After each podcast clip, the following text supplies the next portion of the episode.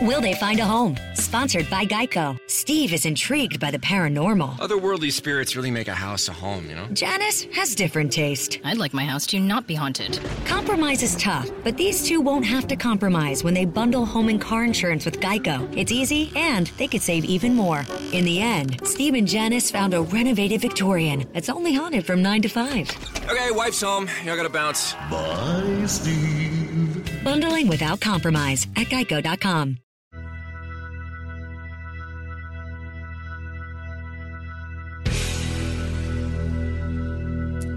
So, Pat Godwin, you uh, grew up in Pennsylvania. I did. You end up, uh, you go to school, you're athletic, you get into theater, and that takes you out to LA for the first time. First time, yeah. So, uh, you then move uh, away from LA, I go back to Dallas, Pennsylvania, where I start playing the guitar. and then you head back to LA to be a singer songwriter. Exactly. And that didn't necessarily pan out the way you had wanted it. No, went out there with my manager at the time, who was from uh, the northeastern Pennsylvania area, and we tried to make a go of it, doing showcases musically and stuff. And, Yeah. uh, you know, it just was rough. It was really rough. Now, and then there was a third time you went out there. Yeah, that was about the age of 39, 40, and I went back as a seasoned uh, road warrior headliner comedian. Okay, so I think where we last uh, left off, you had um, kind of uh, stopped doing uh, radio every day. Yep. And you became a full road comedian. I stopped doing Stern. I stopped. I, of course, was fired from WMMR. We all were in about 94, 95. Yeah. And that's when I truly went out, out on the road. Went down to the South, worked for the Comedy Zone, and worked every night. Where were you based out of? Uh, you know, I was based out of Pennsylvania until I met Kim at a gig in Florida. Kim was the, the, the woman I was with for seven years. I met her at a, a show in Sanibel, and then we ended up just cohabitating immediately. And uh, I, I, I, I took all my stuff down to her place in Miami, and we stayed in the carriage house on the on the off the main property. Is that right? the carriage house was was also a mansion. Oh, gosh. So she was sort of she came from wealthy, a wealthy family, or Wealthy, whoa! you can't imagine this kind of wealth. Their move, their house has been used in many movies, like The Specialist, of course, Wild Things. That pool scene, that was their pool. that was their pool. That was their pool. That was the pool I swam in. I was there for that scene. Uh, that was right Wild around Things 90, where- 93, 94. Is yeah. it uh, Neve Campbell? Neve and, Campbell and uh, Denise Richards? Yeah, they don't they make out? Yeah. Oh boy, did they ever! Now, were you there when they? Yes, I was. It Are was- you kidding me? It was a closed set. Uh, it was just crew and Kim and I. How wild! It was pretty wild. It was very it was very non-sexy. It was cold. Uh, uh, the girl, the, I bet. the It- women, the women were very aggravated. Uh, I the- bet. Yeah, Yeah. But it was, it was fun. Kim, Kim had worked on that movie. Uh, she was uh, somebody's assistant, and her sister was Bill Murray's assistant uh, on that particular movie itself. So Yeah, that's a fun movie. it is a fun It's movie. a cool yeah, flick. yeah. It doesn't doesn't get its credit its due. Yeah. Did you meet Murray? Yeah, well, at the cast party, uh, Kim's sister, uh, Jamie, had says, you know, you, you said you really got to come to the cast party. Bill may show up. Bill Murray may show up. I'm Mm-hmm. like, oh, jeez. And so I go to the cast party. It was at Senor Frogs, uh, a Mexican place on Collins, uh, Collins Avenue in Miami. And it's Matt Dillon is there and Kevin Bacon is there. They're kind of fun and they're Yeah. dancing.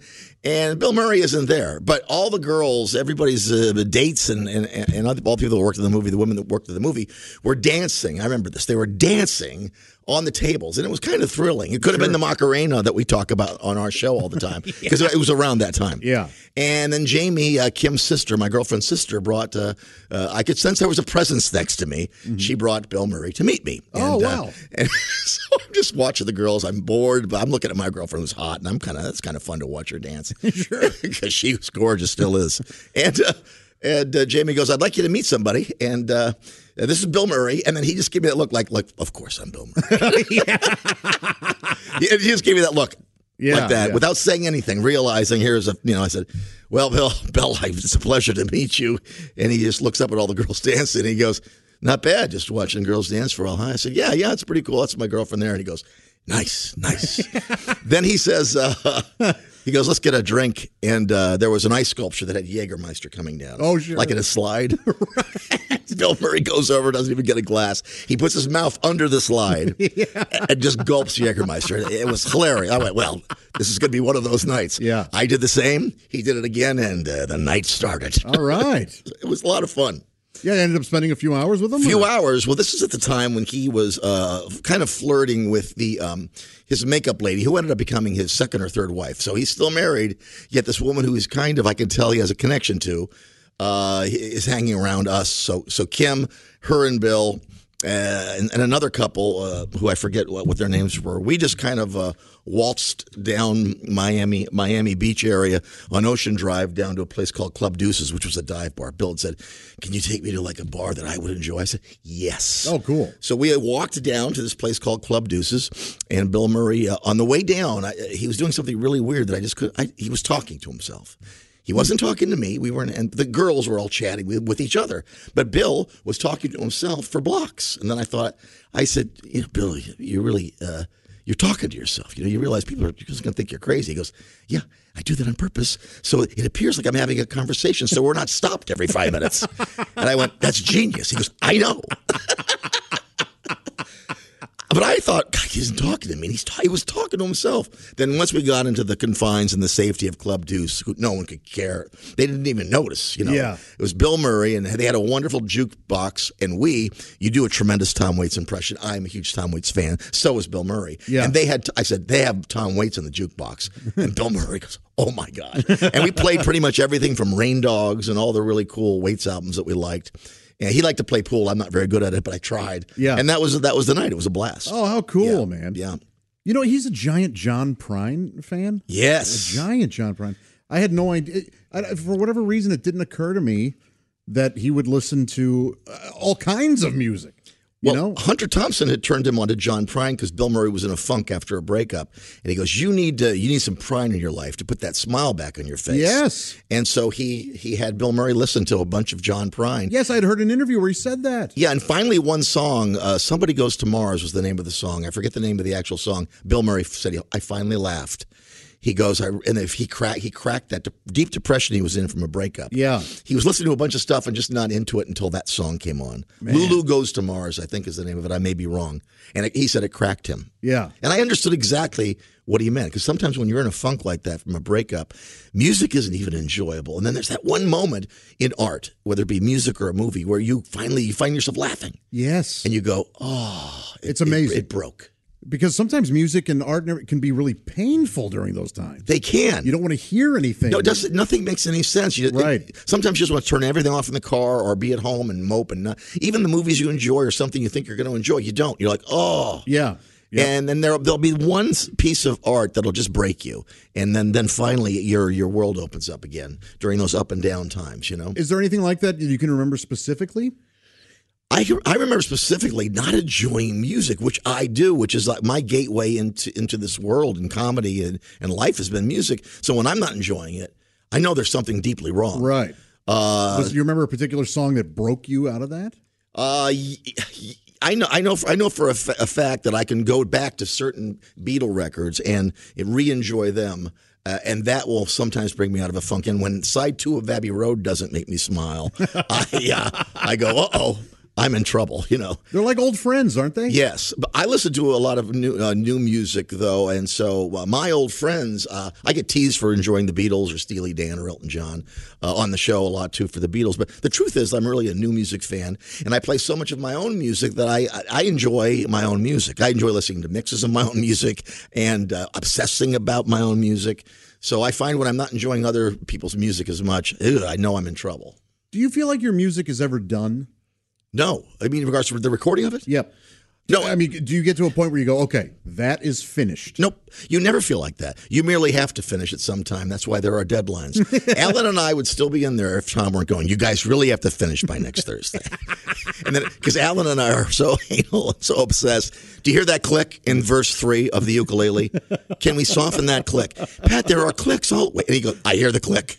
And then we'll come Or there'll be little things in the mix. You know, Alan, I listened to, uh, uh, I listened to a certain song uh, in seven different formats. And then the fifth format, I think you need to boost the voice a little bit. You know, it'll be things like that. You never are done when it's your own stuff. You're never done. And you nailed it. It is. It's uh, a blessing and a curse, isn't it? It's Yeah. fun to analyze your own work, and uh, when you can still get a kick out of your own work. When I can, when I can do a bit on stage that still would make kind of makes me laugh. Yeah.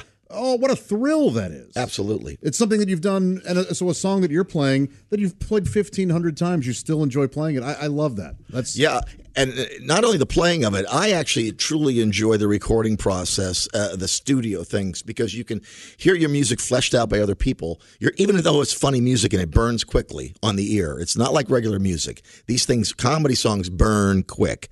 But the ones that are produced well, I can really truly listen to them over again and enjoy them from uh, an artistry point of view. So when you say they burn quick, it's uh, four or five listens, and you can't you the listener doesn't necessarily want to go back to it like they would a straight song. Yeah, because the lyrics are not ambiguous; they are literal. Uh, Yeah. Every every word is in its place, and uh, those kind of songs burn quickly. You know, uh, a Johnny Cash. There's a lot of Johnny Cash songs like that. You know, a boy named Sue. uh, You can't really over you know listen to that a bunch of times. It's really a one one to three listens kind of a song. Uh, it's very literal. Every song, every lyric is in its place. It's funny. It's clever, and those things burn quickly. Yeah. That's why when Alan and I, we really wanted to do this uh, this new album as a complete production with no live stuff because the live stuff really burns quick. I cannot listen to live versions and nitpick them and make them great or add stuff to them. They just, it just uh, annoys the hell out of me. Do you think it frustrates you because you know there's nothing you can do about the performance because it happened and it was recorded and Yeah, and, and I'm not really a huge fan of the sweetening. Tom is a big fan of sweetening. And when it comes to sweetening any of my songs, I've always erred on the side of caution and not put too much stuff on it. I, I like, you know, we, we sweeten stuff on the show, and certain things are phenomenal. Uh, geez, Beer Run has been sweetened. There's a bass and a little bit of drums added to that. Oh, I see what you're saying. Yeah, when we, when yeah, uh, calls it sweetening, yeah. right, right. When Todd Snider was in here in the studio, Yeah. uh, all those instruments weren't being played, but they were eventually added. Yeah. And yes, yeah. The, the one thing that Tom and I did to to my Legend of John Fox song, which is probably my, one of my favorite moments from the show, because I really surprised those guys with that one. We had added singers and a tiny band to a little bit of piano, and it thrills me. There are certain things that are just wonderful with a little bit of augmentation, Yes. live things, you know. yeah. So that one was a home run with, with what Tom and I did. Cool. Before we explore the new album more, I want to talk about your road days. Yeah, Um, you're a working comedian. Did you start as a a uh, so you know the traditional American stand-up show is a host, a feature which would then do uh, 25 30 minutes and then the headliner who is the main event essentially does an hour or so. Yeah. Uh, did you start off as a feature or did you start off as a headliner on the road? Well, that's a wonderful question. Uh, when you don't want to do a job, like say your mom wants you to wash the dishes, well, you learn how to break a few good ones and get out of that job. I did not want to be an MC. I'm not good at it. I, I don't remember names. I'm not a cheerleader. I'm self obsessed. I want to do my thing. Right. And so I very early on, you know, I was not a good MC on purpose. Okay. I, I wanted them to, I wanted someone not to be able to follow me and have the owner, club owner go, all right, we're just going to close you then if that's the way you're going to be. Yes. You know, if you're going to be that good or have that much presence or be that bad at emceeing. right, right. and I was. And those guys are still around. I'm I, I'm cons- Uh, Being an MC, there's such an art to being an MC. And It I am not that guy. I agree. It's it's the hardest. I think it's I think it's the the uh, part of the show that should get the paid the most. And you know, in England, uh, those guys are paid the most. Right. And there's one guy in Vegas that ran the comedy stop that would have the opener be one of the strongest elements of the show. Yeah, Yeah, yeah. Yeah. It's amazing. Yeah, Being I know. But usually it's where guys start. I know. And so and the audience gets that kind of, oh, geez, what kind of show is We're all like that in the beginning. Right. My first emceeing job, now I told you before that Todd Glass had got me started. And Todd Glass also got me my first paying gig at the, the, the Comedy Cabana in Wildwood. And I'm emceeing. Uh, Todd is in the feature spot, and the brilliant prop guy, uh, Michael Baldwin, they call him the legendary Wid. Now, you don't know who this is because he is just, he's a character. He's been homeless at times. he has all of his stuff in storage in various places, all of his props. People have to drive him to gigs. So that's why he doesn't have carrot tops in, in cachet, name wise, but he is the real deal. He's hilarious. Okay. So it's me it's a two week gig. I'm getting paid really good money to MC. Todd Glass and the, the legendary Wid, who's a Philadelphia fixture, and we're all buds. And we uh, we all we, we get down there to Wildwood, and our first show. They have a lot of shows. Like there's two shows a night, and the very fir- the, the very first night, and it's every night. And this is in June. This is June. My first paying gig. Uh, it's 13 people, and I am not handling a crowd that well yet, and I'm going out into the crowd. I'm doing crowd work where I haven't even learned how to talk to people yet. I have my I have my little funny songs, but I've got no act. And boy, am I reaching because my little songs aren't working. So I think I've seen other people go out in the crowd. I'll go out in the crowd. They're staring at me, and and then uh, Todd does a little, so much better, and Wid kills it. And I'm going well. If Wid can kill it in front of 13 people, the second show I'm going to be better, and I'm worse the second show.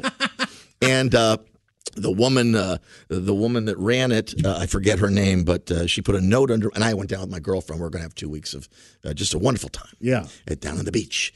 And there's a note under my door. Please come see me. and it's the owner, lady, legendary owner of the Comedy Cabana in, in Wildwood. Please come see me. Oh, jeez, that doesn't seem good. so I march myself down there, and I, I and knock on the door. There, she's sitting there. She says, "Come in. Um, I'm going to pay you." Uh, but I don't need you to be doing any more of the shows. Uh, uh, you're not ready for comedy. You, you never will be ready for comedy. and I'm, I'm like, oh my gosh, I'm getting fired. My first gig, I'm getting fired. She hands me a check for the whole two weeks Wow. and says, I wish you the best in another line of work, but you are not ready for my room or, quite frankly, any room. You're just terrible. and I, I, I do a Jackie Gleason, and I- Yeah. and I and I go back to my girlfriend who's still asleep. I wake her up. Her name was Kim. Mm-hmm. I, wa- I wake her up. I said, "You're not gonna believe this. I'm fired. We can't even.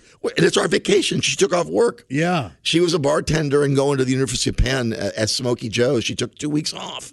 And we are supposed to use the money I was making, which I now have. I said, well, I, I got paid for the full two weeks. Right. Oh, it was humiliating. My first gig ever.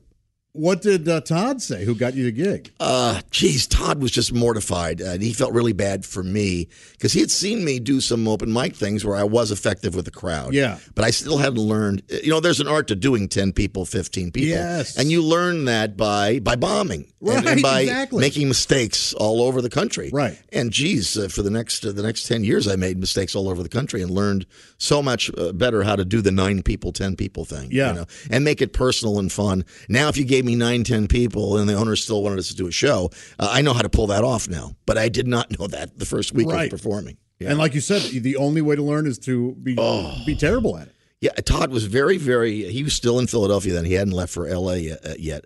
and he uh, he just says, "Will you? We need to work more." So he and I would do anything. Yeah. He would grab me, and he and I would do bar mitzvahs, sweet sixteen parties, outdoor pool parties, the worst gigs in the world. He would grab me to do, so I got a little more seasoned. Yeah, good. And then I became that music guy in Philadelphia. You know, I Okay. became the, I became the guy and got that So- radio gig. And Uh, pretty quickly, did you move on to the feature slot? Do you know I never did the feature spot? spot. Oh, no I. I went. Okay. I went from being a bad MC with a lot of energy and presence to the headlining spot with no material. And when I when I was forced to do 45 without 45 minutes of actual material, uh, boy, I learned real real real quick how to talk to people and how to use my innate kind of Irish wit to my advantage and to open up a bit and take some chances. Yeah. And without any material, I developed a uh, a crowd work kind of uh, organic way to get to music, which really was just the fact that I just didn't have 45 minutes. I had an organic way to get to the five or six funny songs I had because is the uh, the bridge between them was, was long because I hadn't I didn't have I would be sweating looking at my watch going okay buddy you got 10 minutes Yeah. but I would never kept my closing bit to the end because I would always get nervous and throw it in five minutes in. So at the end, I was always like, "Oh, what do I do now?" my first five years of comedy, I I would always panic and throw the closer in. I don't know if you did that ever. I have done that. Wiser people. Oh no, no, I know to, to end to end strong. I'll save my Springsteen bit. Let's Right. say.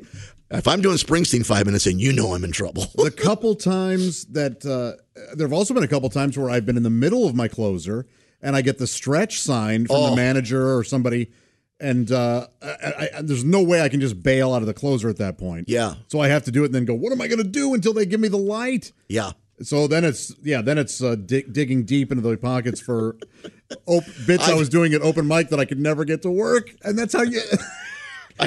so you know what I ended up doing, and I don't know if you ever. I ended up uh, really just sort of thanking the audience, just going, you know what, this has been this has just been how about our troops? pretty much. It's like, this has been a terrific time. I can't thank you guys enough.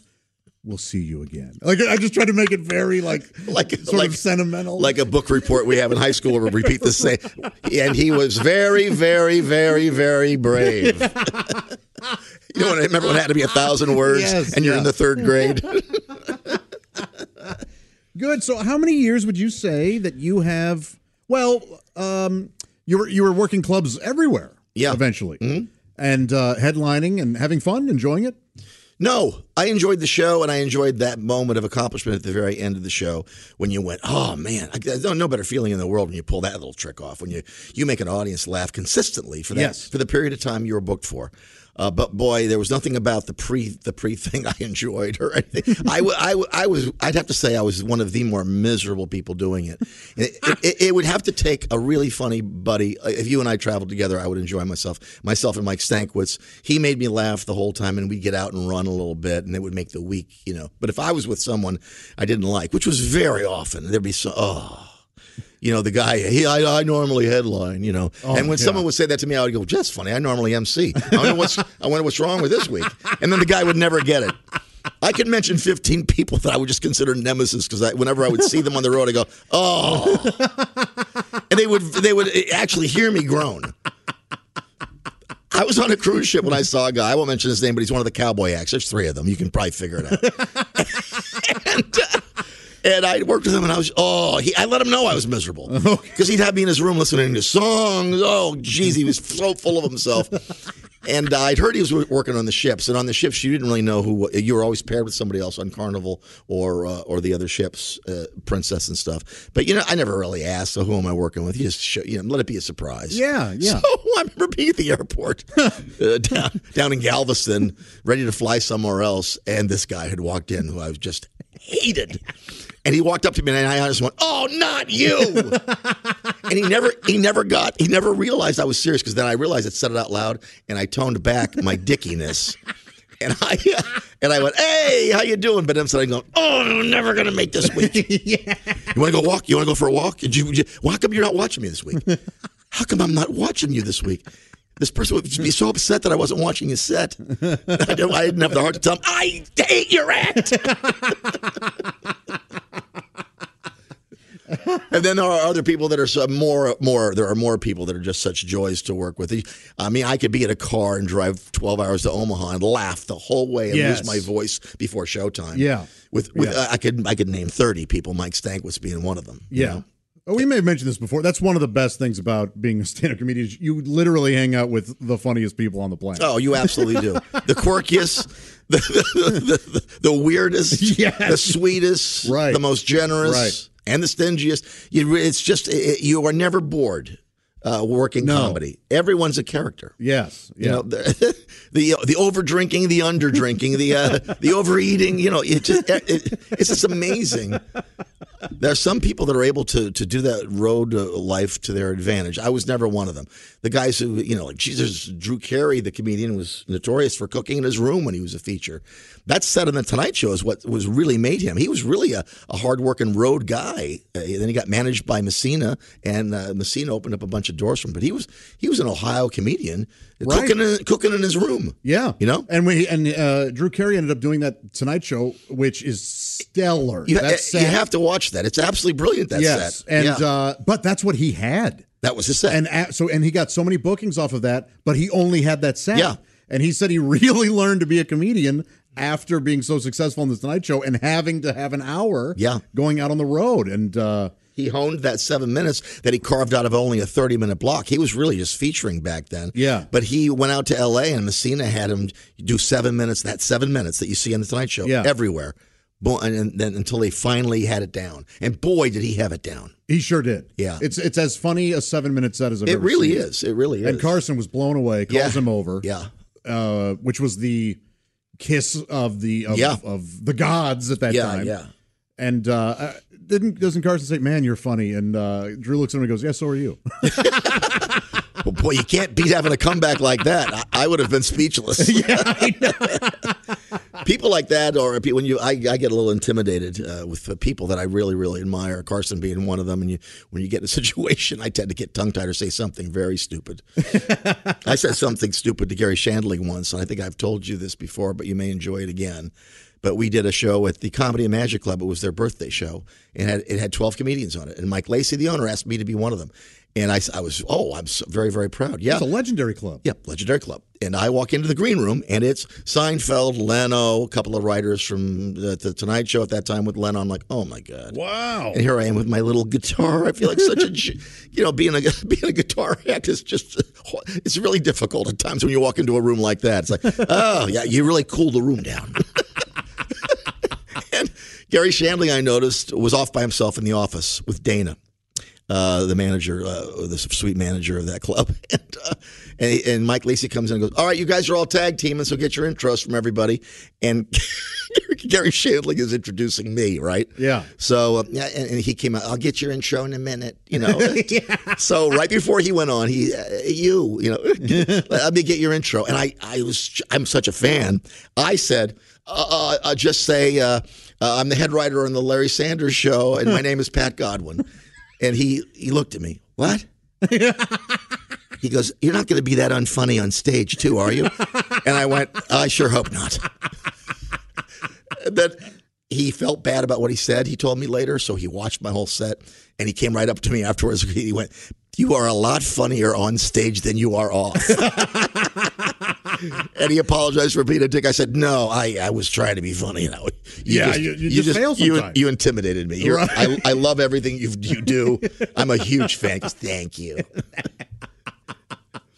But, but he is that individual. I mean, he is that guy. But I, it surprised me that he was not hanging out with his buddies. He, uh, I don't know why he was so standoffish. That's what I remember is that he was sequestered. And I mean, heck, Leno was probably bigger at the time as a celebrity, maybe. Right, but those Yeah. guys, uh, Seinfeld, Seinfeld. Uh, Shandling, and Leno, they were they're all very close. Yeah, you know. Yeah, uh, yeah. Maybe that's his process. As you, exactly. You know, you you as you we talked about that before. The process. You got to let let guys do what they do. Yep, and I and I guarantee, as you you know this, Seinfeld and Leno knew exactly that Garry needed his time. Yeah. So even though they're best friends, they're not going to bother him.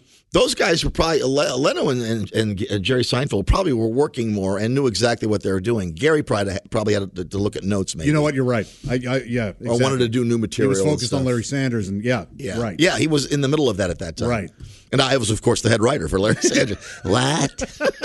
Well, there's an interesting thing between, I, you know, we we talk about how we get to hang out with the funniest people on the planet, but isn't there sort of a test when comedians first meet Oh, each other that they do kind of have to make you laugh before you really welcome them Oh, yeah. a- a- into your uh, space? Yeah.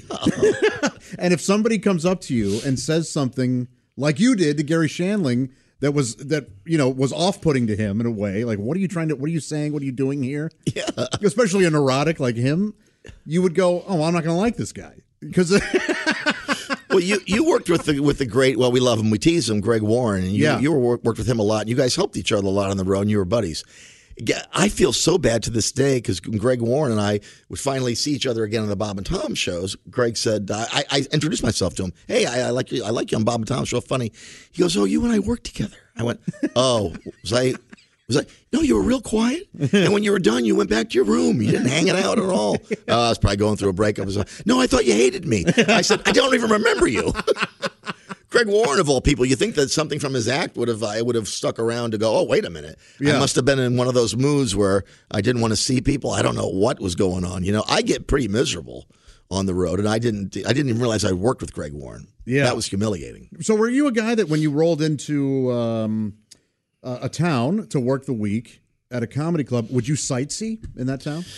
No, I would uh, I would coffee club sit. Uh, Okay. coffee uh, like I go to a Starbucks or or uh, with their around then borders, a bookstore, and read a lot. Get away from the other comedian in the condo if I was in a condo, Yeah. that kind of thing. And I would just kind of decompress and have coffee and, and read. Because I really couldn't play back at the condo. I could play if it was, you know, and I'm, I'm a guy who likes to play a lot, and I didn't want to annoy people or, you know, bring out a guitar at the condo. So I would, I would skedaddle. I would. Uh, there were times when, if I enjoyed the city, um, gee, St. Augustine, any part of Miami or, or even Florida for that matter, I would sightsee and go to museums and stuff. Yeah. But I mean, unless it's San Antonio or something cool like, uh, you know, in in South Carolina, uh, Charleston, you know, I've seen every other city, and they're they're they're, they're, they're they all they all I've you know once you've been to Grand Rapids, you've been you know. Yeah, pretty much. Yeah, That old and I know that that's not even true, but in my mind, uh, just unless it's a really a, a fun, fun city with something new to offer, I would get a little bit, you know, uh, down about it. But the cliche comes from a, a, seed of truth of every town starts to look the same. Yeah. you know, and Yeah. you go, well, why am I going to go to their their uh, tourism museum? It's going to be the exact same as the other. Yeah. Are you a guy who would go and, and do make sure you saw stuff You know? I I uh, I do. I uh, I do. I I haven't been great at it always, but now I go, man. I at least I at least need to go to uh, a cool restaurant or a cool museum. I, I try to do at least one thing. Yeah. Yeah, I don't think I, I. One of the big regrets probably is that I don't think I. I always just missed uh, whoever I was with at the time or my family. Or, so I was. Uh, I was a person who, you know, if you ask me, "Oh, you uh, have you seen Honolulu?" Yes, I've seen the hotel by the airport in Honolulu. You know, I think there are. There, I could have been a little more aggressive. Yeah. About checking things out, and maybe things would have been a little richer, and they would have livened you up a little bit. You know. Did you start drinking on the road? Oh yeah. Had you been drinking before that? Just binge weekend guy. Uh, it didn't really get away from me uh, until the until flying and the road. I had a tremendous fear of flying that would just accelerate uh, a drinking issue to the point where I had to come in a day early. Otherwise, I couldn't perform. I'd have to then recover. And uh, you know, it takes a day or two to get back into the into the mode, and then by two weeks on the road, and sometimes I'd be out three weeks. That second week, I'm doing shots before the show. Eh, you know, once you're doing stuff like that, you know, God, maybe I shouldn't be doing this job. My central nervous system's shot. But uh, you're still performing well, you know, because now you're a little looser and, you know, your act, you're not forgetting stuff. And I wasn't sloppy on stage until that day you are.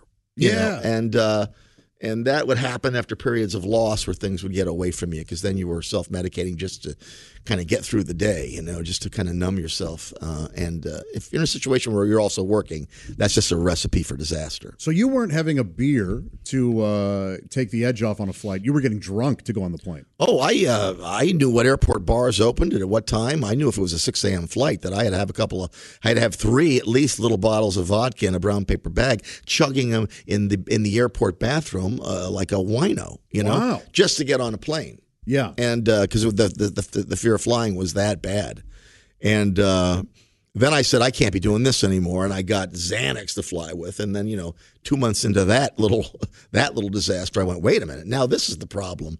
You know, Yeah. now I'm not now I'm not taking two to get on a flight. I'm I'm eating eight of these things to get on a flight. Wow. So you know, whenever I medicated to to get rid of my fear of flying, uh, it always turned out horribly. Yeah, never turned out good at all. Were you emulating, um, uh, for lack of a better word, because that sort of has positive connotations, but uh, your father by doing this? Do you think who was a drinker? Just the opposite. I think I, I never wanted to be like him at all, but I certainly did end up having some of his same qualities. Uh, he was an everyday guy, and I was always like a partying with my friends. But when we partied, we ripped it up in, Yeah. in, in Pennsylvania. It was on. When I was done with a, a four-hour stint at a club, it was it was an hour of heavy-duty boozing. Gotcha. And then I would pay for it for three days and not think about it at all. But as I got older, it didn't metabolize properly. And I would, you know, when when I found I would have to have a drink in the afternoon just to get by, then I went, uh oh, Yeah. you know, things really can get away from you very quickly. Uh, after how many years of road partying would you say did you go? Okay, this this might be something to examine a little a little more. You know, it was only a, it was examined by other people quite a bit, like the girls, the women I was involved with, where they go, you uh, you can't do. I'd come back off the plane from wherever, and you know, I'd be sloshed. Yeah. What is wrong with you? It's a three o'clock in the afternoon. It's- yeah, I know. You know, that kind of a thing. And I would just feel so bad and that would be depressed over it, you know, because it was re- never really uh, like uh, something I wanted to do or something. And I never did it every day. It was always, when I did it, it was disastrously, it was disastrous from a health, health standpoint and a mental standpoint. And it was quick, fast and furious. Yeah. It, it was it was it was it was so much in in short periods of time, and then nothing. But in that short period of time, I could get lazy and rude, and you know, and not be a good person. I'd be cranky in the morning with uh, my loved ones, and uh, you know, the, and I I can't blame it on the road. I don't think it would have happened uh, if the, the road weren't involved. Um, I think if I I think I was destined to be a somebody who maybe worked from home and was like a writer at home, and or I just recorded at home.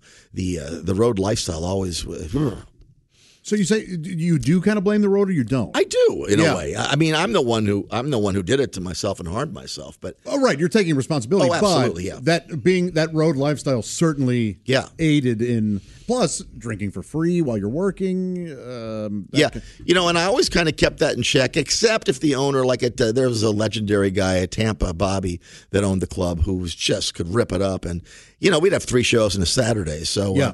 he would say something, "Hey, okay, we have one more show left, Pat. How about a little personality? Yeah, a little shot of the personality." and all of a sudden, you're doing four shots of personality, and you're going, your brain is going. Your brain is almost challenging you in a way, like a Bukowski kind of way, like, "Hey, we're still, we're, we're or weights in the early years, we're still good, man. Yeah, yeah. you got this. Yeah. But you you be right beforehand. You go, do I really got this? And Yeah. then All your brain you can't spell personality. Yeah, yeah. and then when your brain ro- rose to the occasion, you kind of like you, you, you held it as a badge of courage when you're doing. See, I must have did nine. You did nine shots before I went. What? And uh, but that you know, then you wake up on a Sunday going, oh my god, I suffered more than I think most people. I just my body was not meant to. Even though I'm, I'm Irish, Right. Oh man. I'm the same way. I cannot suffer. and I was legit, legitimately diagnosed with a, a thing where my body does not metabolize but metabolize alcohol the way it's supposed to. Yeah. and it stays in my system longer, and I have hangovers that are literally three or four days long, and they're miser like they're miserable. Yeah. where sometimes day two is worse than day one. It's a weird thing, but I'm like you. I am also a binge drinker, I, not by no means an everyday drinker. In fact, I could go a month. I, I mean, I could go back when I was, you know, drinking more. I could go a month without drinking, Yeah. but then as soon as I did, it was a twelve pack. Yeah. I mean, it it, it was ba- like just binge bad. You know, I was one of those guys who I never had booze in my house ever because I knew of my family and me. Uh, so I wasn't a guy that had wine with dinner. If we were drinking, you know, I usually was away on the road and it was on and it would be after shows and it would be it'd get in the way. And I got so sick, I had to be hospitalized. I mean, I would get shaky, uh, withdrawally sick where I couldn't control it. My blood pressure rose and I'd be stuck. And the only thing that would unstuck you, unstuck you, is that that's even a word, is Well, for a would, drunk. would be would be would, would be a little hair to the dog. Which then when you're doing that, you go, uh oh, and when your body actually can't um, recover. Yeah. And I I'd been there a couple places. Those usually came after a couple breakups where I just you know took it a little too far, took the sadness a little too far. Years on the road, uh, different relationships breaking up, and um, uh, the drinking. Did you ever hit a rock bottom? I hit a bunch of them Okay. where I had to be hospitalized. It, uh, So physically, absolutely. Yeah, physically, like walking to the ER. Just go to when you were at home, going, "Geez, the only way I'm going to feel better is if I have something to drink. It'll calm me down a little bit because I could feel my blood pressure. I could feel sh- being shaky, like I was sick." Uh, and I got, I got there quickly. I think maybe quicker than most. I think you have to really, really, really drink to get to the, the point where you're withdrawally. But for me, I, it could be like a five or six day kind of a after show thing be- to the point where I'd be feeling shaky and sick, Yeah. and sick. And I, felt so uncomfortable like that. That that feeling was just so horrible to me that I would march myself into a hospital. I would just walk to the ER and tell them exactly what was going on. And they knew exactly how to deal with you. They gave you a benzodiazepine and what's called, um, geez, it's, it's a shame I know this. They, they, call, they call it some sort of bag. It's basically for the homeless to get your fluids back in you. It's a yellow bag they give you full of nutrients. Okay. And I said, "Yeah, you're gonna." And I would walk in and just give them my own diagnosis. What you're gonna need is probably an Ativan, probably three or four, and that that yellow bag thing. And they go, "Oh, you've been here before, have you?" Yes, I've. Yeah. and this is how they. This is how they would treat like homeless winos that would walk in off the street. and the, the only reason, Well, yeah, yeah. the only reason why these guys are on the street and still still drinking is because of withdrawal. I mean, when you get to that point where you're shaking your brain, and all the anxiety that you're keep that you're calming um, uh, chemically is now uh, tenfold when it's out of your system. If you can imagine uh, an anxiety issue that's already there, you, you treat with alcohol. When the alcohol's out of your system, it's now magnified times ten. Yes, exactly. So you're you're left with a brain of oh, it, it's overwhelming to the point where I need help. Yeah. And there have been times in my life where I've marched myself in and got it. You know, Yeah. Did you start going to? Okay, so was there a specific incident where you went? I just simply cannot touch alcohol. I can't have any more ever again. And if there was, you don't have to Well, I you don't th- have to tell tell me what it is, Well, but I have thought that uh, a long time ago, where I wanted that to be the case. But then I would, in my just stubborn nature, want to be, hang out at a wedding and, and, and have champagne, and I would safely. Yeah. And then I then you kind of trick yourself. Oh, you remember you went to that wedding, you only had three champagnes, you're fine. But you know, then I then I then I, you realize you're not fine very quickly. And as you get older, it, ha- you know, it would happen. You know, it happens very quickly. Getting Yeah. sick is almost ins- instant, instantaneous. instantaneous. you don't drink anymore. No. How long has it been? Uh, geez, it's been a year or so, two years. Okay, so Yeah. we'll say four months. After back, do- we'll say four hours. I don't know when was lunch. you, the, the, the unfortunate thing is that I admire stories of drinkers, and I find. Uh, I find it I, I look at old Richard Harris videos of him on TV shows and uh, and the Hellraisers, uh, the English Hellraisers. Yes. and I find it to be tremendously funny when they tell us we were in the hotel, we couldn't pay our bill, so we dressed like women and walked out the front door. I'm laughing. I'm Of laughing at alcoholism. Ah, that's hilarious. right, right. And you know, there, I've just enjoyed Hellraisers my whole life, and uh, I come from a family of Hellraisers. Too. Yeah. my uncle was a Hellraiser, and my dad was whew, a Hellraiser. There's a certain romanticism to it. Yeah, Of uh, man, oh man, the guys who drank, and you know, if you're a writer, you go, oh, Fitzgerald would uh, Yeah, Hemingway. back, and oh man, like, and so right drunk, edit sober. exactly, and so you would. There is a there's a romantic notion to it, but there are real consequences.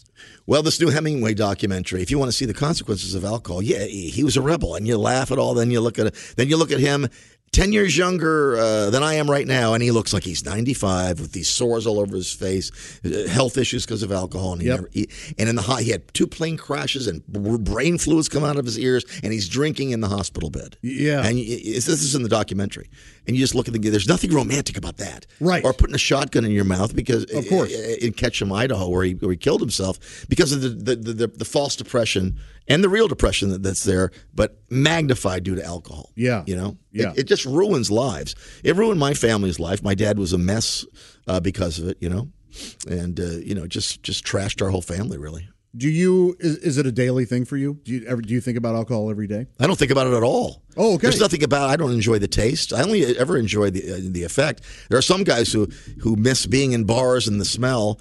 Uh, I don't mind a good dive bar to talk to a fellow comedian, but I don't miss going to a bar or anything, or or the taste of alcohol or the effect at all. I don't think about it at all. Okay. Yeah, I just Yeah. don't, Yeah. which is kind of weird.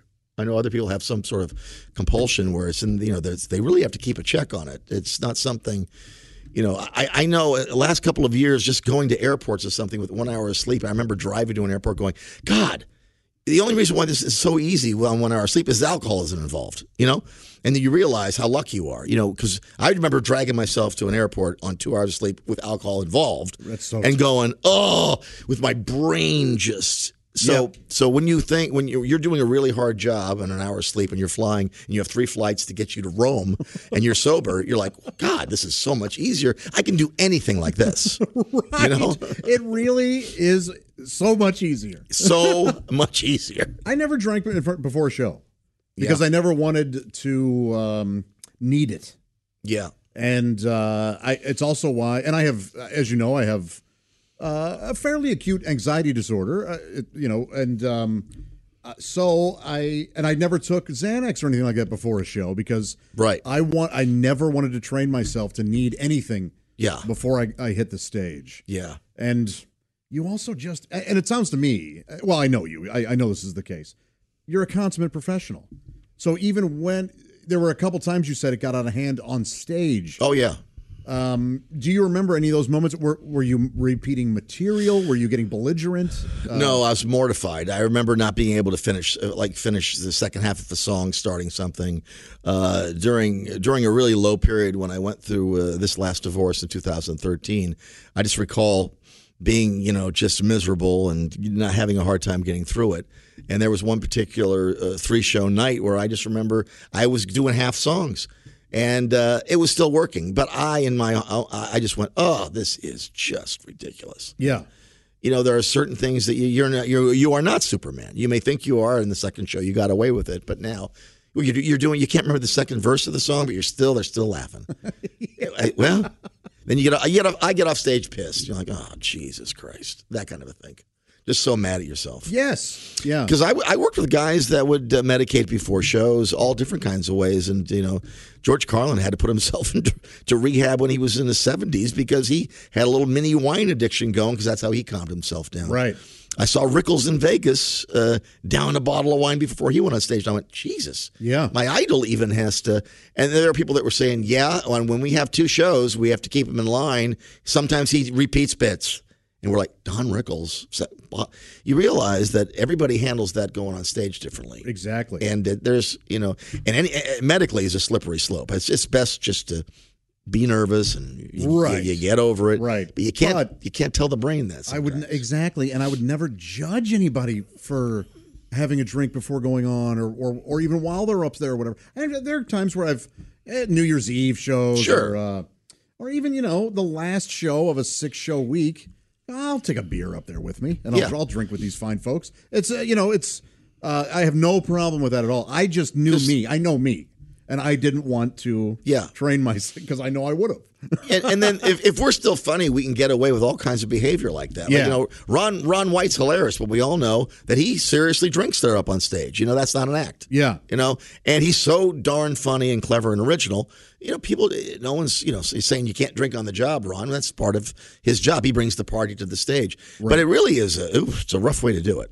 Not everybody can do it. No, no. Yeah, and I would imagine Ron wouldn't recommend everybody try it because it doesn't work for everybody. No, There's I would. way. I, I would imagine he probably doesn't feel so good the next day unless s- some guys are tanks, though. You know, exactly You know, I'm not one of them. right. I yeah, am, nor am I. I'm Yeah. mentally such a child, and you know I have a carnival going on side in, in my brain, and a lot of times, you know, drinking after shows allowed me to sleep because I have horrible issues with sleep, Mm. and uh, and that's also a crutch if that's how you're going to sleep. You know, that's no way to go to sleep. It's best to have that in your brain with a thousand million. But I just wanted the carnival to shut the hell up. Sure, sure.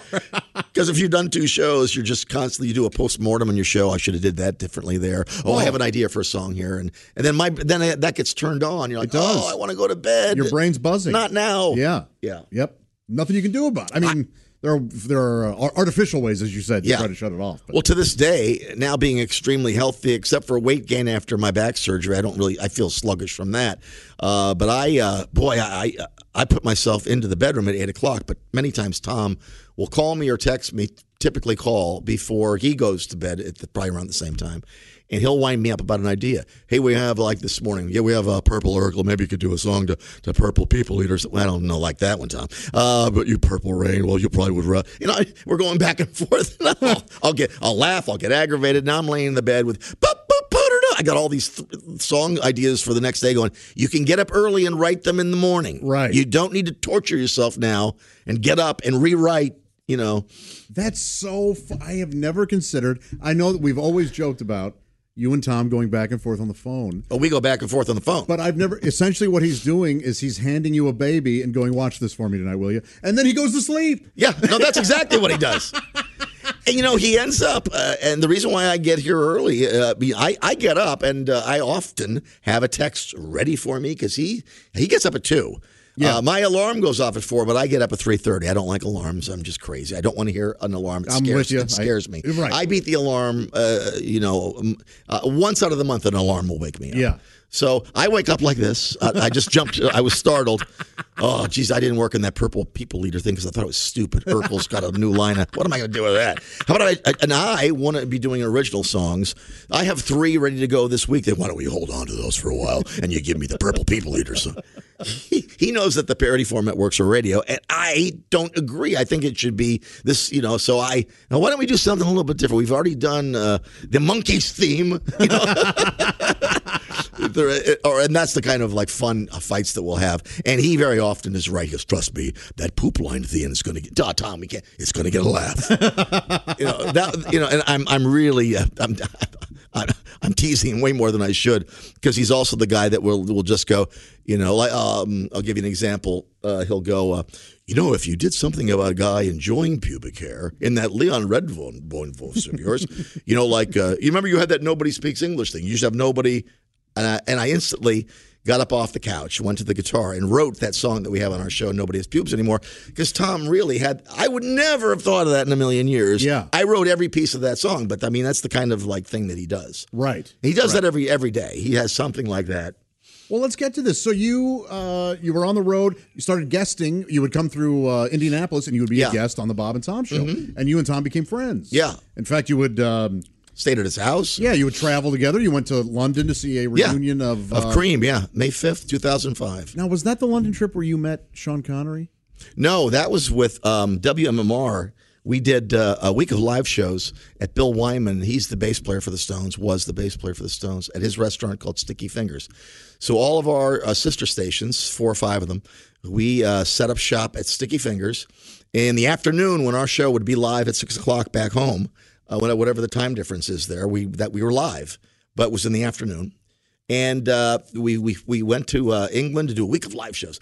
Pete Townshend, Bryan Ferry. Oh. you, you can't believe, you know, uh, the, the, you just can't believe the, the kind of people that we interview. It was amazing, and that it was just so thrilling for us. But the biggest thrill was we all, all fifteen of us, and it was uh, Rick DeFonso who was uh, he was he was augmenting me. He's the guitar player for uh, Roger Waters, and he was he was performing that year on the Wall concert that you see. That's Yeah. that my that's my buddy, uh, and we were all all fifteen of us from the show, crew, interns, the five main guys in the show, and our, our female producer, and we um we get to the Grosvenor House. Which is a very fancy English hotel, known for the Beatles' last performance before they went to America, and this is why we booked it because we were all Beatle fans. We got to see that banquet room. Yeah, yeah. But we walk in uh, to the Grosvenor House, all of us with our luggages, our luggage, and uh, there's Sean Connery sitting in a chair uh, with a cigar and a brown liquid with ice and a newspaper, and we're all like, "Oh Jesus, place is swanky." and I remember uh, to saying to the clerk, I was joking around, "This place must be nice. You got Bond in the lobby." Eh? And the guy got he was not happy. Oh, by the way, don't talk to him. Don't say Bond. Do not go near him. Don't interview him. He takes a month off every year. He gets away from his family. The guy was telling us. Sean Connery gets away from his family, his wife, the movie business, and for a month he reads, he smokes, and he socially drinks. I I, knew, I saw him all week. We would get back from the show, and now it's dinner time. We'd have dinner and drink in that hotel bar at the Grosvenor House. Sean Connery was in the back, all by himself, with a cigar. Brown liquid that he he didn't seem like he was even touching. He was really more into the reading. Yeah. This time it's a book. Sometimes it's a newspaper in the morning, and we were told not to talk to him. It was like mm, it was it was it was hell. Yeah, there's all of us were just huge James Bond fans, you know. So don't interview him for your little show. and we were like, oh, I can't believe we can't go over just say hi. yeah. So we're all raising hell every night, and he never pays us any mind. We're loud Americans. After three or four days of drinking and, and eating too much, I thought um, it'd be a good idea to maybe get a workout in. So uh, there was a gym in the basement of the hotel, tiny little room. They said, "You go down there," and I go down there. Um, this is before our show, so this may have been noon or so. And I uh, walk down in my gym clothes. And there's Sean Connery on the exercise bike with the paper up. This time he's not drinking or smoking, obviously. and he's whirling away with the paper. And he, he looks up from the paper and I nod. He gives me nothing. he's annoyed I've walked in. And he goes back where I can just see the kind of the top of his head over the newspaper. I'm like, I am so nervous now. Like, do, do I tr- attempt even? No, no, no. Just go about your way. Uh, do you just do your business? And there was a weight bench there, and the weights were on it. And I went over, and I, just thought, well, it looks like a man. It looks like a manageable weight. I take the thing off uh, the weight bench. And, it goes right on my neck. Holy Jesus! And, and we've all been there before. Where you've had, have you been there before? You've had the weight too much, and Sure. You're, so you're. I'm, I'm trying to get it. I'm trying to get it down my body, but it's crazy heavy, and it's crushing my neck. And then the the, the, the next moment, the very next moment, uh, Sean Connery lifts the bar up off me with ease. By the way, puts it back on the weight bench, and I went. I took a chance. I went. Thank you, 007. and, he go, and he goes, he gave it to me. He goes, the name's Bond, James Bond. Unbelievable. And then he said, you know, you may want to pick a, a, a weight more suitable to your size. That's the last thing he said to me then. And he walked back to the exercise bike and went to, brought the paper up again. and then I did a little workout. and I never told anybody. I think we had two more days uh, to be there. I never told anybody because I thought I'd get in trouble. Yeah. I wasn't going to tell our lead guy, John DeBella, hey, by the way, I talked to Sean Connery. He you weren't supposed to. You're ruining the whole show. You're going to get us thrown out. So I kept it to myself. But as we were leaving, it's the same scenario. We uh, have our bags. Now we're leaving to go to the airport. And Sean Connery's in that same exact chair. It's, and we're like, God almighty. I took a chance. And I, as I walked by, it's like a ramp down here, and his chair, his, his seat would have been up here. And as I hit that right moment, I just said to him, Thank you, Mr. Connery, for saving my life. and he looked over, he said, uh, uh, Pick a fight with a smaller dumbbell next time. and everybody's like, What the? I'll tell you on the plane. Did he have kind of a smile when he, He was had a smile, yeah. Yeah, yeah. Pick a fight with a smaller dumbbell next time. as his voice kind of rang as we were walking away. That's wonderful. See, I had many things to share with him. I, my dad had one line in a movie with him, so I was just dying to have any contact with the man. But I could not believe a person wanted isolation so much from his fame and his family Mm-hmm. that he would be that stoic. He honestly, he had he didn't have anybody around him, no hand. And it was just the oddest thing to be to see James Bond every day, and you couldn't even like engage him in any way. Sure, I mean, but it makes sense. Uh, I mean, uh, we d- we have no idea what it must have been like to be that famous. Yeah. He couldn't go anywhere. And apparently, the Bond thing was like he would tell people the hotel, I don't want people, don't ask them to say. He gave that to me because I took a chance. Thank you, 007. Yeah, You know? yeah. And he gave me a little tidbit. But apparently, like he'd be on talk, Sean Connery would be in talk shows, and he was a Scottishman, and they're notoriously frugal. And he apparently didn't make a lot of money on Bond. So when David Letterman, uh, he tells this story, when Letterman, uh, or may have been Carson, would interview him, they'd always bring up the Bond thing and have him do some shtick or whatever.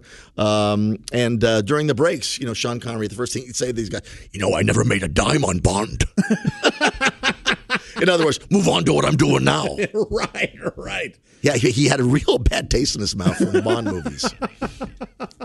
Because he kind of sold that franchise for them. You know, I mean, he really made that part so iconic. Oh, of course, yeah, yeah, and the money that he made for them, Yeah. ridiculous. Yeah. Oh my gosh. Yeah, that was a wonderful moment.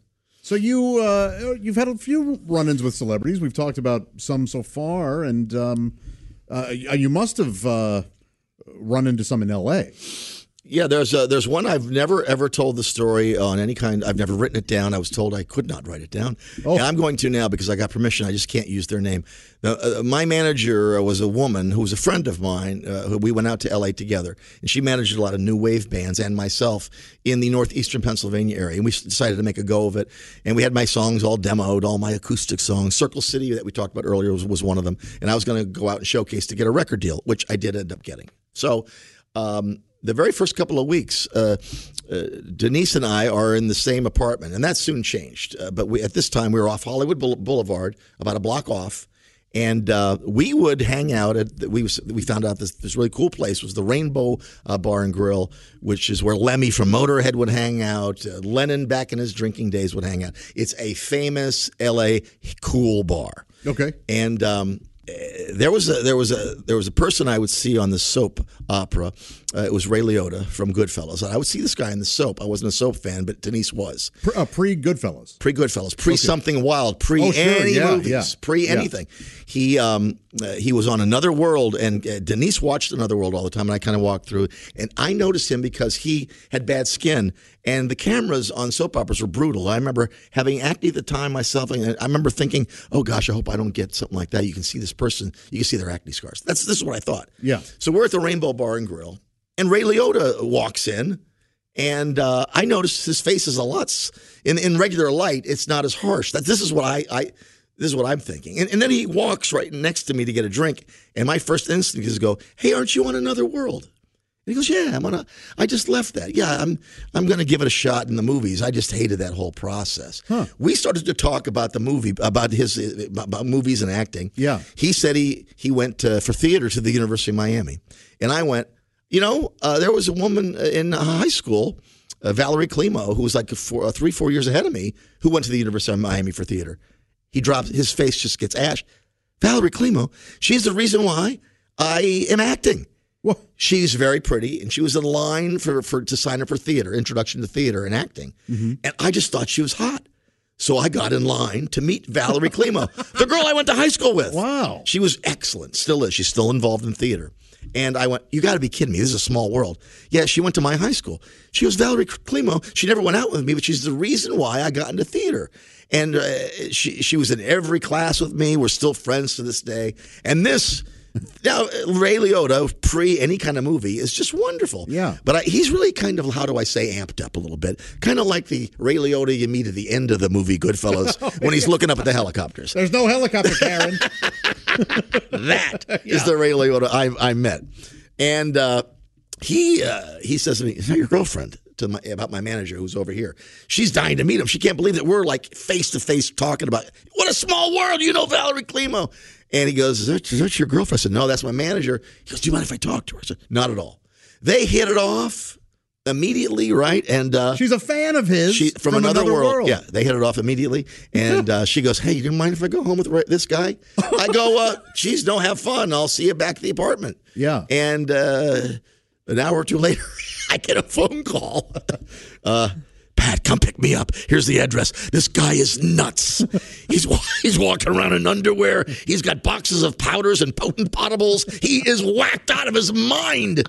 I went, I'll be right there. So.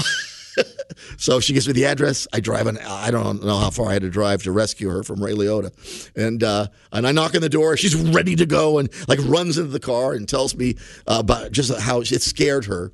He didn't do anything stupid. course, of course. He was just uh, impaired. Yeah. Uh, but you know, she said he was walking around in his underwear, and she thought that was a little weird. She begged him to put his pants back on, and uh, I drove her back, and I, I never thought of it at all until I'm in the movie theaters and something wild. Somebody, somebody told me it was great. It is. It's a wonderful movie, and the nut in that movie is Ray Liotta. I'm like, that's the guy.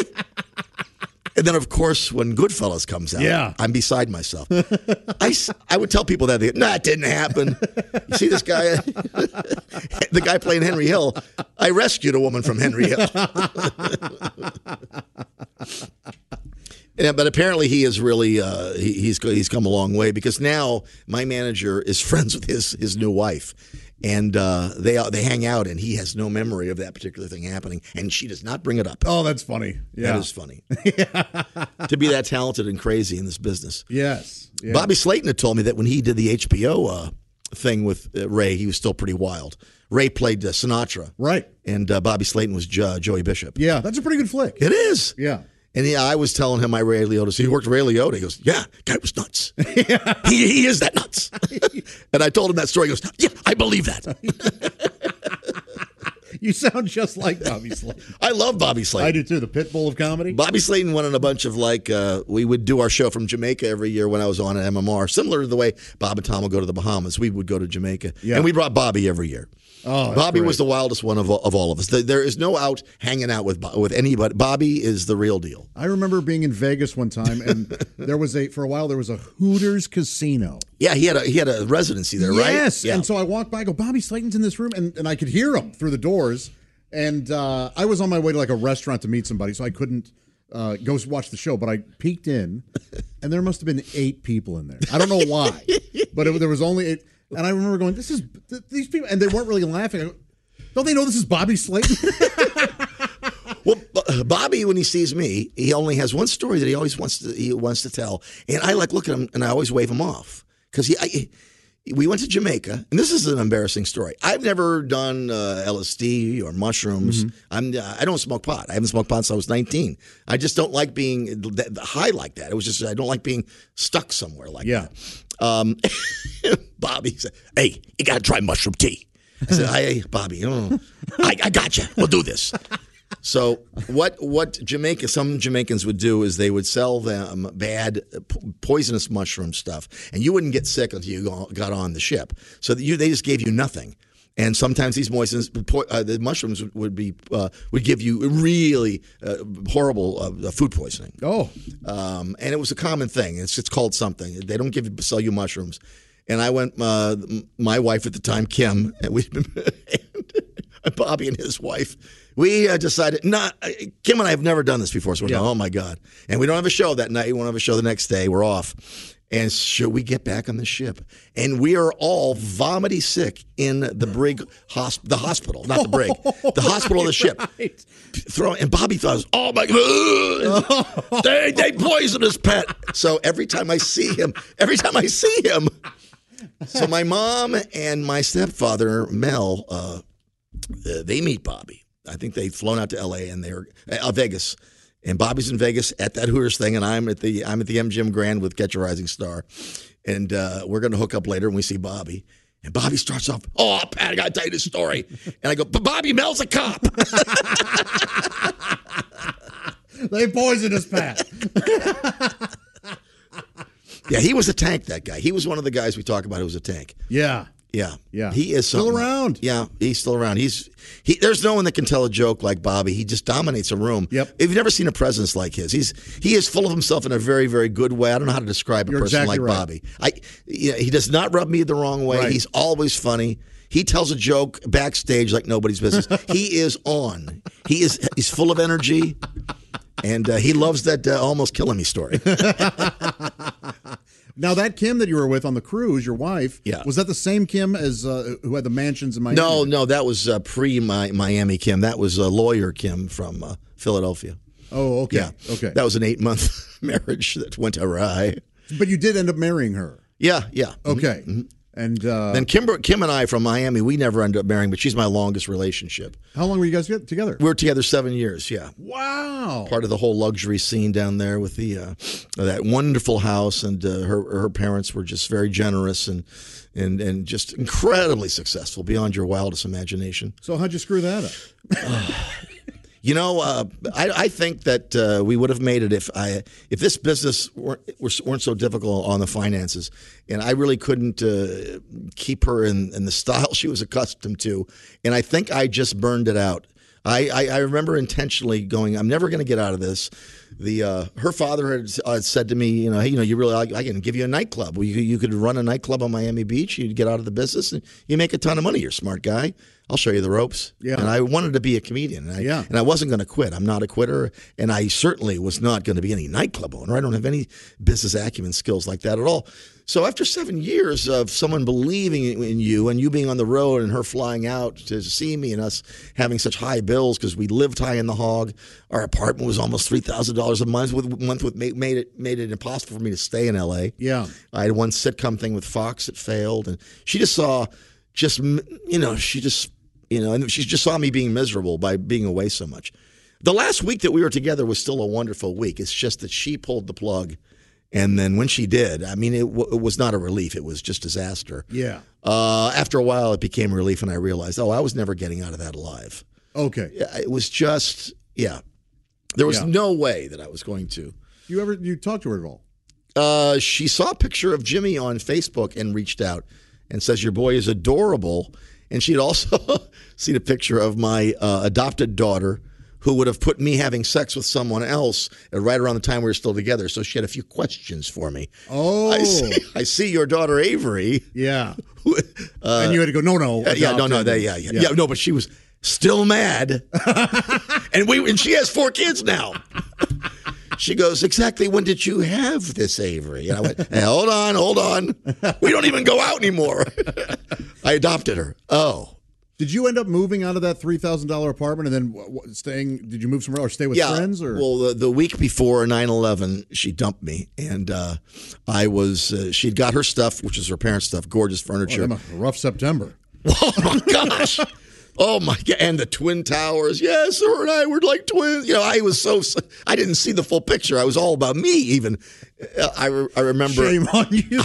no, no, I'm, I'm joking. That was that was horrible for everybody. But yeah, she had dumped me, and I um uh, I remember going with Mike Stank, Stankwitz, my buddy, and staying at his house down in San, San Pedro. And I had a and I was I couldn't sleep. I even went to the hospital, not drinking, and said said in the emergency room at Cedar Sinai. I said, my girlfriend dumped me. I haven't been asleep for six days. I can't. What am I going to do? And so you're going to take a seat over there, and we're going to get to you when we can. You know, when they triage you, the guy with the broken leg is going to beat the guy with the broken heart. but I honestly couldn't sleep. Yeah. And uh, Mike was sort of babysitting me, and and my first gig um, in a while because I'd been doing this thing with Craig Shoemaker called Comedy.com. It was a beta test show for internet comedy. And uh, I'd wiped out my whole schedule, and then they got rid of all of us, you know, our show. And I was stuck with, okay, I got to rebuild this, you know, road warrior career. And my first show back, I was flying the day of September 11th at 6 a.m., which is 9 o'clock uh, New York time. Oh, wow. And our plane uh, took off, and then uh, the pilot goes, uh, We're going to have to go back to LAX. Uh, we have uh, plane issues. And we're like, plane issues? We didn't even get to, it's 10 minutes up in the air. And it's it's 10 minutes, it's 6.10, which is 9.10 when the first plane hit. So we had no clue what was going on. Our plane turns around, and then we all get, you know, we all go out into the uh, the airport, and everyone was staring up at the TV at CNN. Oh man. Uh, right around the, I guess we got back in there after that second plane hit. So I'm in an airport in LA, and my plane had turned around. Yeah. A week after getting dumped from the love of my life at that time. Yeah. And uh, gosh, it was just I couldn't I couldn't believe how life had just gotten so fragile for everybody. Wow. You know, me and the world. And, Incredible. Yes. Yeah. But having your plane turn around. Yeah. And I kept my ticket, you know, and I gave it to my mom, and my mom had used it. Uh, she was uh, really involved with the Catholic Church, and she's done a bunch of emotional speeches around that time where she was like a deacon. She would get up and do a sermon, Mm-hmm. and she used to use that ticket. You know, my son was in the air that day. Wow. I gave her my uh, my flight to, uh, the ticket.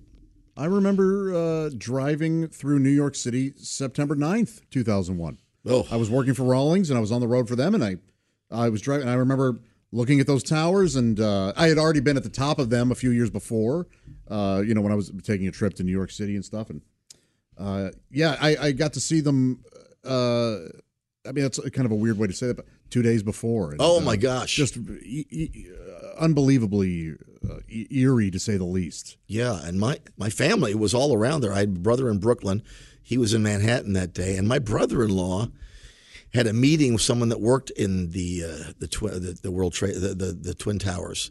But he had a it was a, like a, a breakfast meeting, so they were actually blocks away. In in was seeing the seeing the guy's building go down. Oh, my brother-in-law, goodness. my brother-in-law, yeah. So your world uh, turned upside down. Absolutely, by, uh, yeah, yeah. The breakup, and then the world turned upside down. Yeah, that same and, week, uh, yeah. You had the comfort of uh, Mike, and you were staying with him and his wife, or He's always patched me up. He helps Yeah. me move. He opens for me. He makes me laugh. Yeah. He we have great stories together. He comes from Erie, Pennsylvania, and he, he's he's Polish and very proud of it. And uh, we he knew me and I knew him when he was a baby comedian and I was a singer songwriter. He used to you know come out to shows and, and hang out before I even did comedy. Cool. So we've known each other for a long time. So he and his wife Donna, uh, they they would take me in in a heartbeat now if things went uh, bad. You know, they're just that they're just those kind of people. have you ever done anything to repay them, or Uh, geez, I you know I make sure that uh, Mike works as much as possible. Yeah. but uh, she is still mad at me for a certain. Uh, uh, I was trying to be nice, and uh, I was. They were gone. She worked, and and Mike had another gig, and I was left in their house for a week to babysit. And they have a couple dogs, you know, and uh, there there there were some di- dishes left in the sink. Now I'm not a guy who does dishes, but darn it, I could do something to help out around here. Yeah. So she had a wonderful old skillet. I thought it was filthy. Cast iron skillet. I cleaned that sucker to a shine. I she's gonna be so happy when she gets home. scrubbing it with Yeah, yeah, she's gonna be home and at five o'clock, you know, and Mike will be back in a week, you know. Soap, I got the bristle, I got the, I got the wool, the, whatever you call that thing out. It's shiny, it's all hell. And uh, I could not wait for her to come home and see how I've cleaned up her kitchen. And all I hear is, no, no. Apparently, I had cleaned her cast iron skillet, that, uh, and she was a wonderful chef and a cook that you'd never clean. This thing's been in her family. This is like Nana's skillet. It had Nana's lard on it from 1929. For all your heart is in totally the right place. You're like, look at this filthy skillet. I'm gonna clean it for It was given to her by her grandmother. She, she, I've never seen anybody madder, and I inexplicably, I, I, Right. I didn't do anything wrong. I didn't know. You should have known, you idiot. Well, but I, Mike is too nice to you. I used a Brillo pad, isn't that? I I had it shiny. I had I had no clue people did that because I was I, I don't know if you know this but I'm notoriously there's nothing in my now that I have a son it's all different but I you know if you would go to my place I never had anything at home at all Yeah. um, The one time I, I had some food items when I was younger, I'll tell you the story. This is a pretty good one. Uh, going through a breakup, and I come out. I come. I'm, I'm, people people can only take so much of me, and uh, I, I I am alone, and my uh, girlfriend is out of this apartment of ours, so she had some things. After a week or two, all the items pretty much get pretty much are eaten up by at this point or thrown away. You know, I'm looking. There's no eggs. There's chocolate milk. There's uh, oh, there's vodka in the. Uh, so I uh, I put a little vodka in, mix it with the chocolate milk, and I see potatoes. Right? I go well. There's no butter. I can mash them. So I put, I put three potatoes on the uh, on the pot and uh, of this old stove we had, and there are cookbooks up on the shelf of this old sto- uh, on the shelf of this old stove, and uh, that, that that that that'll come into play in just a little bit.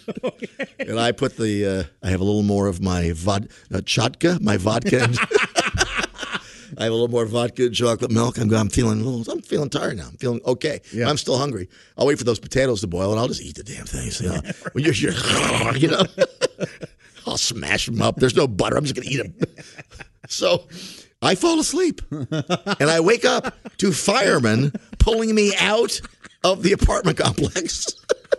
Out into the February weather, and the whole apartment complex is out there in the nightgowns, and they're looking at me. The smoke is billowing out my apartment. What had happened in the two hours was that the water boiled down, and then that metal started to shake, and ironically, a cookbook fell in to the pot and it caught on fire.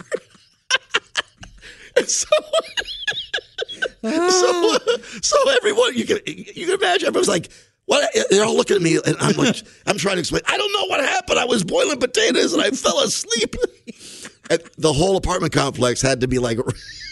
You ever see? It was my place. Was I? I it was. I could have died in the next half hour. If Yeah, yeah, there. yeah. yeah. Pulled me out of a drunken slumber. What happened? I don't know. Ask Absolut Chocolate over there. No, Chodka.